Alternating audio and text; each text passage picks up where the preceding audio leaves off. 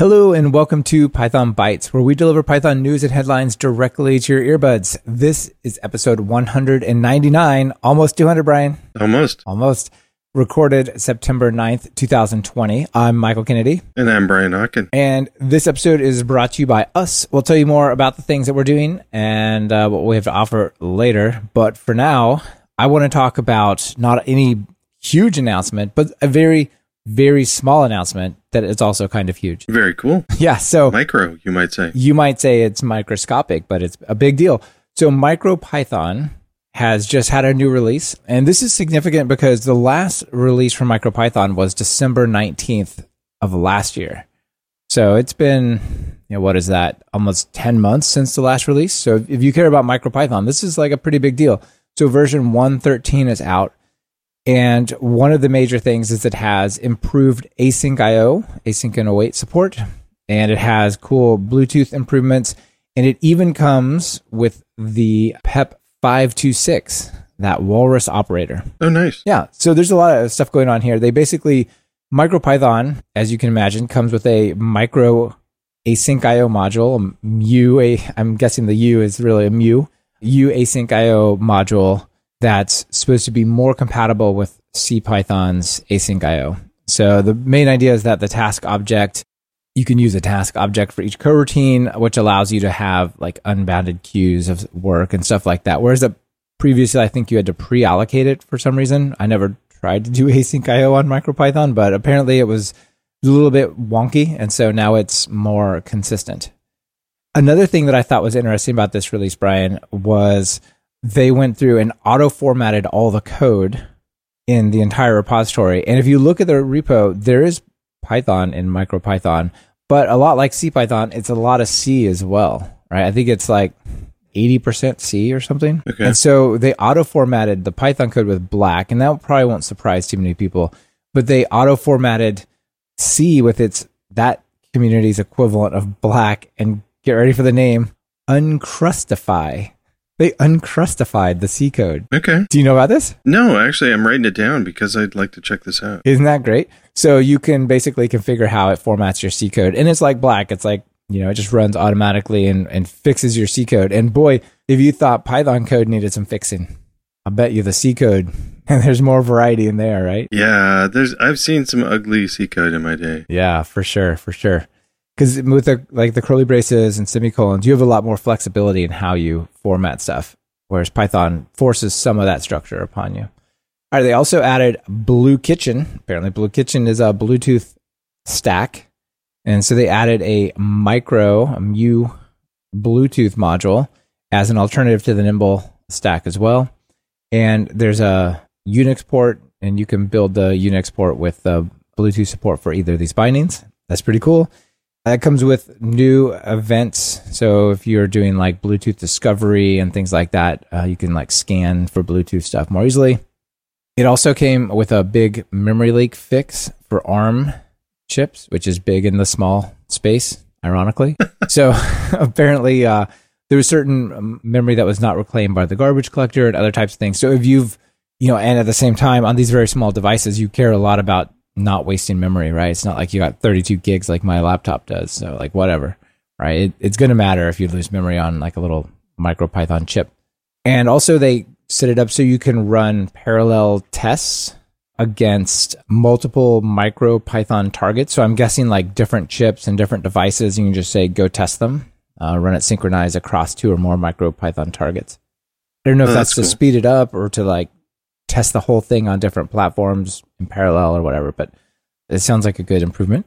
And it does come with a few breaking changes so people can check that out. Anyway, if you care about MicroPython, and I'm guessing this may make its way over to CircuitPython as well at some point, knowing that those projects are really close.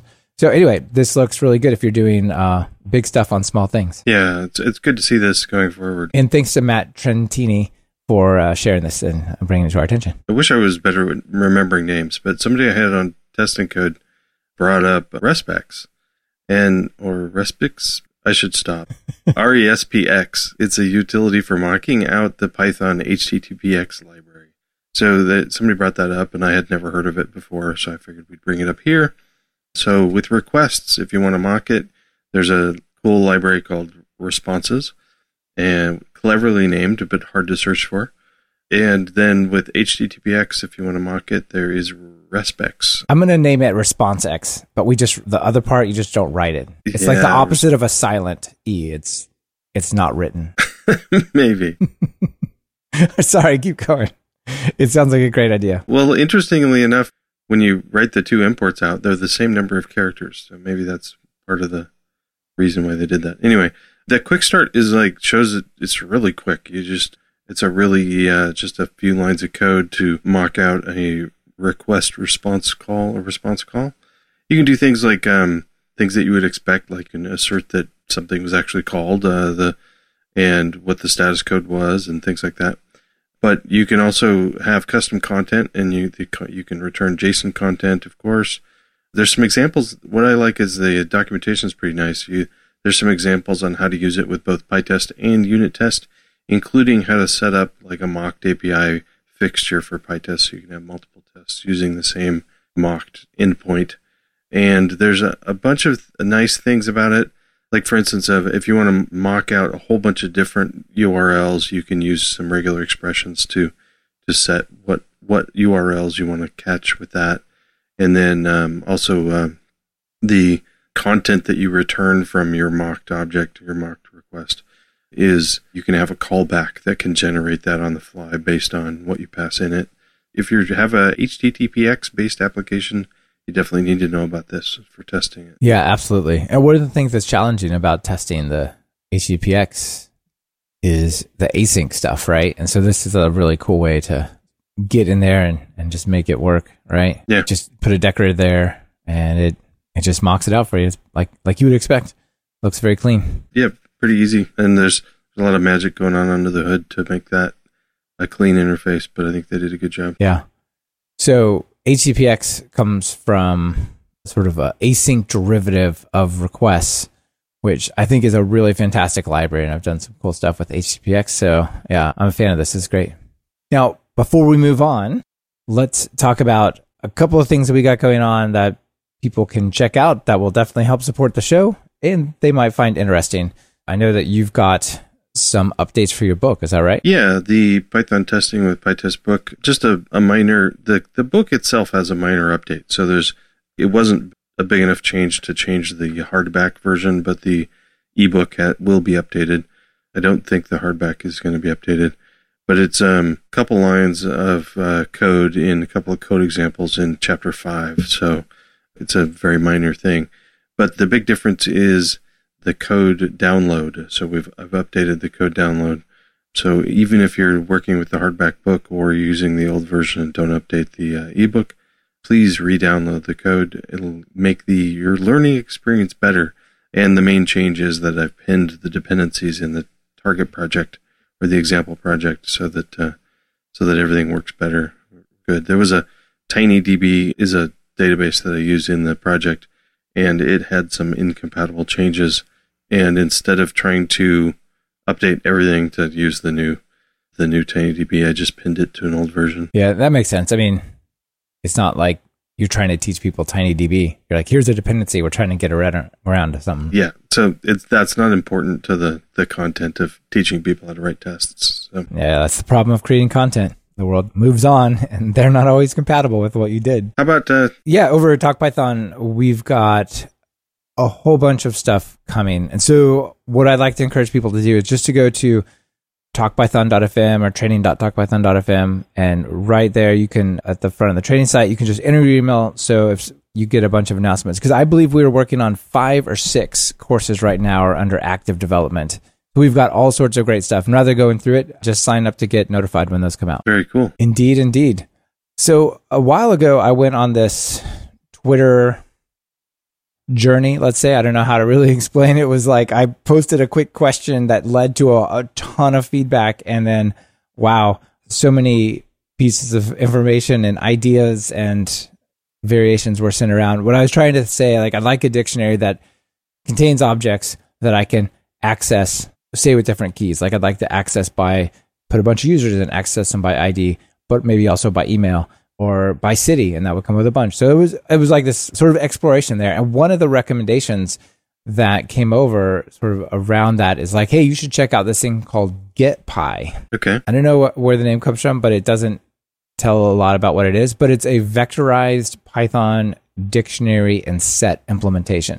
And vectorized as in it matches up perfectly with NumPy and so Pandas and all the things that are built upon NumPy to plug straight into them. So imagine I want to have a dictionary that has data in NumPy, but lets me treat it like a regular Python dictionary or a set and things like that. So that's what this is. It basically brings a super high performance Python dictionary and set implementation that automatically integrates into the Python scientific ecosystem, which I think is pretty cool. Yeah. Yeah. And it's built upon this thing called Parallel Hash Map. So Parallel Hash Map is apparently the current state-of-the-art unordered mapped set with minimal memory overhead and super fast runtime. So like a C binding.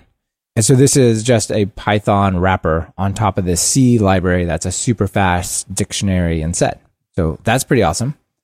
And here's another one for you, Brian, for your uh, C plus plus adventures. The integration between GetPy and Parallel Hash Map is this thing called PyBind eleven. So PyBind eleven is a compatibility layer between C plus plus eleven and Python. So if you want to write like modern C plus plus and then plug it in easily to Python, here you go. Nice. Yeah. So that's pretty cool. Okay. There's two classes, G P, so GetPy, G P dot dict and G P dot set. And they're designed to be basically similar to the standard dictionaries and sets from Python, but there's a few differences. So check out the docs. And then I threw in a quick little example here that has two NumPy arrays, and you can say, here are the keys, here are the values, put them together, and then you can just access different values. And it's also typed, which I think is kind of interesting, right? Like it has like an unsigned eight-bit integer or something like that, uh, much like NumPy is, but it's more like a Python array where you specify the numerical type than it is just an unbounded list, right? So there's some interesting stuff going on here. Does it solve your problem that you were looking for? No, not at all. But it, but it's very interesting. But it's still neat. Yeah. Yeah, it's still neat. Speaking of neat, we already talked about Black once, but it's pretty neat. Let's talk about it again. Yeah, this was sent in by John Hagen, and he mentioned that, I mean, I'm pretty sure we've mentioned iSort before. I know we've mentioned Black, but uh, a lot of projects use both. So iSort will uh, sort your imports, so you don't have to, and then just so it's consist, they're consistent and they're alphabetically sorted. And then there's uh, some other th- right. And there's PEP eight recommendations about that, I believe, about like grouping stuff that comes from the library, from standard library versus externals and whatnot. Yeah, and so and so you don't have to think about it. You can just use iSort. Black also is becoming more and more popular, I think, or it's just constantly very popular. For reformats all of your code, but it includes the import statements as well. So there was this issue that some projects wanted to use both iSort and Black, and there is, and they kind of fight with each other right out of the box. If you run iSort, you'll have one answer, and Black will do something different in some cases. So what do you do? Well, there's Black had a configuration page, and we'll link to this in the show notes, that has documents what settings you have to set for iSort so that it's compatible with Black. They also do that for Flake eight and PyLint, which is nice. But Flake eight and PyLint are not that complicated. It's the iSort that's, there's like six settings you have to change. But iSort five just came out. And iSort five has what they call profiles. And so if you run iSort with profile Black, Black is one of the built-in profiles, it will sort the imports such that they're compatible with Black. Nice. And so now if you use iSort with the Black profile and Black also, you they won't fight with each other anymore. That's very cool. Um, Black also, also came out with some new changes. So if you're interested in Black, check those out. They're not huge changes, but some minor fixes. The profile feature is pretty cool. And if even if you don't care about Black, I think you should check it out. They do apparently uh, Django, PyCharm, Google, OpenStack, Plone, Adders, and Hug are other profiles that are included. And also, they're just good examples so that you can look at how different projects are configuring their iSort. You can uh, configure yours if you want. Yeah, I really like it. That's super cool. And it is nice to have the top of your files nice and clean and organized in some certain way. It's interesting. There's a lot of a lot of people do different linters or code reformatters, but this combination of iSort plus Black is something that's becoming more and more common in a lot of projects. Yeah, yeah. Very cool. So I have something interesting for you. If you were to think of the influence of Microsoft Excel relative to the influence of like all of gen- human genetics and the genome science of the world, and they got into a fight, who would win? It's like a superhero. These seem like apples and oranges. I have no idea. Well, they did get into a fight and Excel won. So here's the story. There's an article that was sent over by Chris Moffat. He's the guy who wrote the Moving from Excel to Python and Pandas course over Talk Python. So we did a bunch of research into like all these funny things and weird things around Excel. So he sent this one over and I thought I'd cover it because it's fun. So on The Verge, there's an article that talks about how scientists have renamed human genes to stop Excel from misreading them as dates. Okay. Is that crazy? Yeah. Yeah. So you think of just like formatting and stuff like that. So there's like tens of thousands of genes in the human genome, and each gene is given a name and a numerical code, and then used to talk about it. So like this one controls like what color of hair you have or whatever, right? So over the past year or so, twenty-seven human gene genes have been renamed, all because Excel kept rereading them as symbols. They're symbols as dates. Okay, well, the examples are important. Yeah. So like March first. No spaces. March first is a one of the genes, right? But it gets converted to oh three slash oh one slash the year, or if you're in Europe, oh one slash oh three slash the year, right? Either way, that's not what you wanted. So uh, March first actually stands for membrane-associated ring C H type finger one, which of course is the first of March. Now, it sounds funny, like we're making fun, we're like, ah, whatever.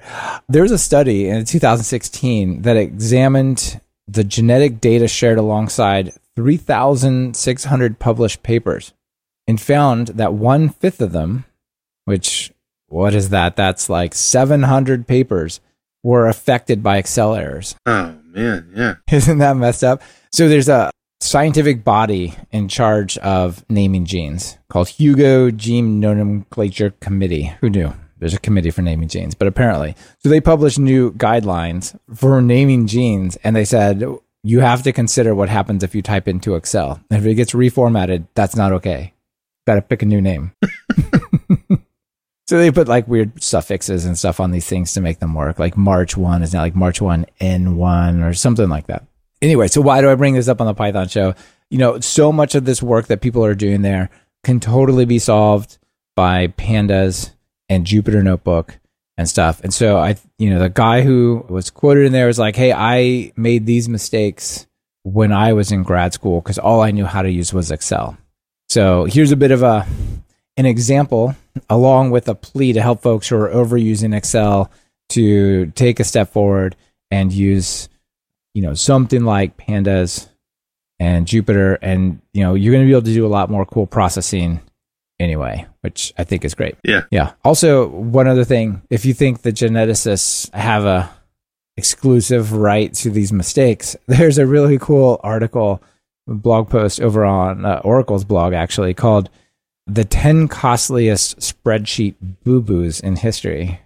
And they're really hilarious in like, thank God this didn't happen to me. Well, and just like awesome stock photo that they have for this too. Yeah, it's perfect. So, it's so bad. Yeah, it's like perfect. It could just come out of Excel. Yeah. So some of them are fairly mundane, but others like M I five, the British intelligence agency, bugged over a thousand wrong phone numbers because the zero zero zero and the last three digits of the number got, you know, misstated. Oh, no. Yeah. Or uh, Eastman Kodak was forced to reinstate financial results for two quarters by from, uh, yeah, two million and thirteen million, respectively, due to a spreadsheet mistake. Yeah. There's just all these crazy examples of stuff just going wrong. Like, oh, sorry, that was a billion dollar mistake because we were off by, you know, some random thing. Anyway. There's a bunch of errors like this, and it's really interesting to think how you might use the Python tools to not have these errors. Yeah. I think oh. Excel has too much influence over the world. It does. But if you were going to use Python, and you had a Jupyter notebook, would you run it in your downloads folder? No. No, definitely not. Yeah, so this is another, just a kind of a an interesting and shocking, I never really think about it before, but Glyph has written an article called uh, Never Run Python in Your Downloads Folder.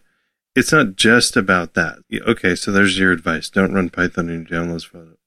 But I think it's a good article to spread around and, and read, because it's a nice short tutorial on how syspath works and how it's populated. So Python has this thing called syspath that is, it's where it looks up. So if you say import something, or mostly that, where it's importing things, also the dash M for something, if you say dash M and then uh, some module, where does it find that?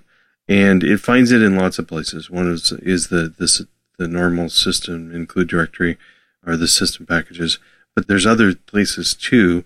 And one of the places where Python uses is the location you're in when you run Python. So little example, he talks about a lot of people are now using, instead of running pip directly, they run python-m pip, which I also am including my, that in my advice usually, because I'm tired of trying to fix people's errors when their Python and their pip are pointing to two different places. That's frustrating. So what happens if you run python-m pip install something, some wheel, in your downloads directory? Well, normally everything's fine, except if there's a malicious fake pip.py in your downloads directory that happens to have gotten there because somebody wrote some malicious JavaScript code to stick it there. It's possible. I don't know if it would happen, but it's possible. It's more likely now. Yeah, especially now. Thanks. Thanks, Cliff. But then it's going to run that instead of the pip that you expect it to run, which is is bothersome. So this is hidden. There's a, some extra advice in here. I encourage everybody to read the whole, whole article. Understanding how the Python path variable works as well, because sometimes other, you know, applications will, and the ins- if the installer of an application can change things and change your Python path. It shouldn't, but sometimes they'll do that out of convenience. So occasionally look at your Python path and make sure that there's nothing weird in there, and maybe contact application developers or if they're doing something odd. If you are mucking with Python path, the recommendation is put absolute paths. Don't put anything relative in there. You want to be able to have complete control over that. The problem with the downloads folder is not that the downloads folder has weird permissions or higher permissions or anything of that nature. It's just that web virus maliciousness might, it's most likely to drop the payload there. And the Python path plus that operation or that aspect is what is likely to lead to trouble. Yeah. Right. Like you wouldn't say don't run it in your documents folder unless you copy virus Python files in there. Yeah. And the example was real of like sometimes, like let's say you're behind a firewall or something like that, and pip install just doesn't work and you haven't figured out how to do proxies yet, and you really just need some package. You might just download the wheel somewhere. Okay, you might have that, and the wheel might be fine, but put it somewhere else. Don't leave it in your downloads directory. Put it someplace else. And please use virtual environments. That'll help things as well. Yeah, absolutely. But, yeah, good advice, and definitely uh, another thing to be aware of. That internet, it's a scary place. Yes, but we love it. It's also it. a good place. It goes both ways because we do love it. That's it for our main topics, but I do want to share two quick things, and they both have to do with the internet. Number one is we just passed five million downloads, Brian. Wow. That's awesome. That's awesome. Yeah. And uh, we're in the top one hundred fifty or so of all tech podcasts in the world. So I uh, just want to say thank you, everyone that's helped to make that happen, because that's kind of a milestone. So that's really cool. Yes. Thank you. Indeed. Also, I recently finally broke down and got a Wi-Fi mesh router or routers. Can you say singular router? It's got to be plural, right?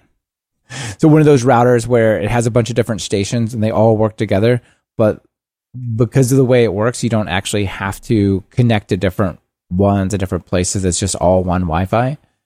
Okay. And man, I got this Linksys Wi-Fi six mesh router, which is quite pricey, but man, it is so, so awesome. So if people are like suffering from being home all the time, they're like, gosh, I got to get better internet.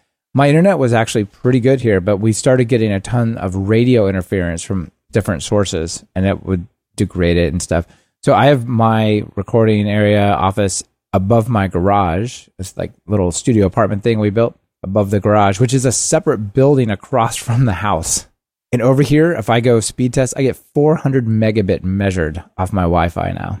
That is solid. Okay, so how far away is your or the mesh nodes? It's probably fifty feet, but it goes through like several outside walls, through like a couple inside wall. It like there's layers it's got to go through. But now with the mesh, I could put one of the nodes much closer to the wall that I'm close to, that spans like that gap between houses. Okay.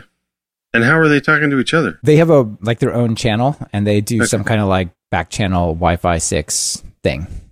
So anyway, super Neat. Good recommendation. Yes.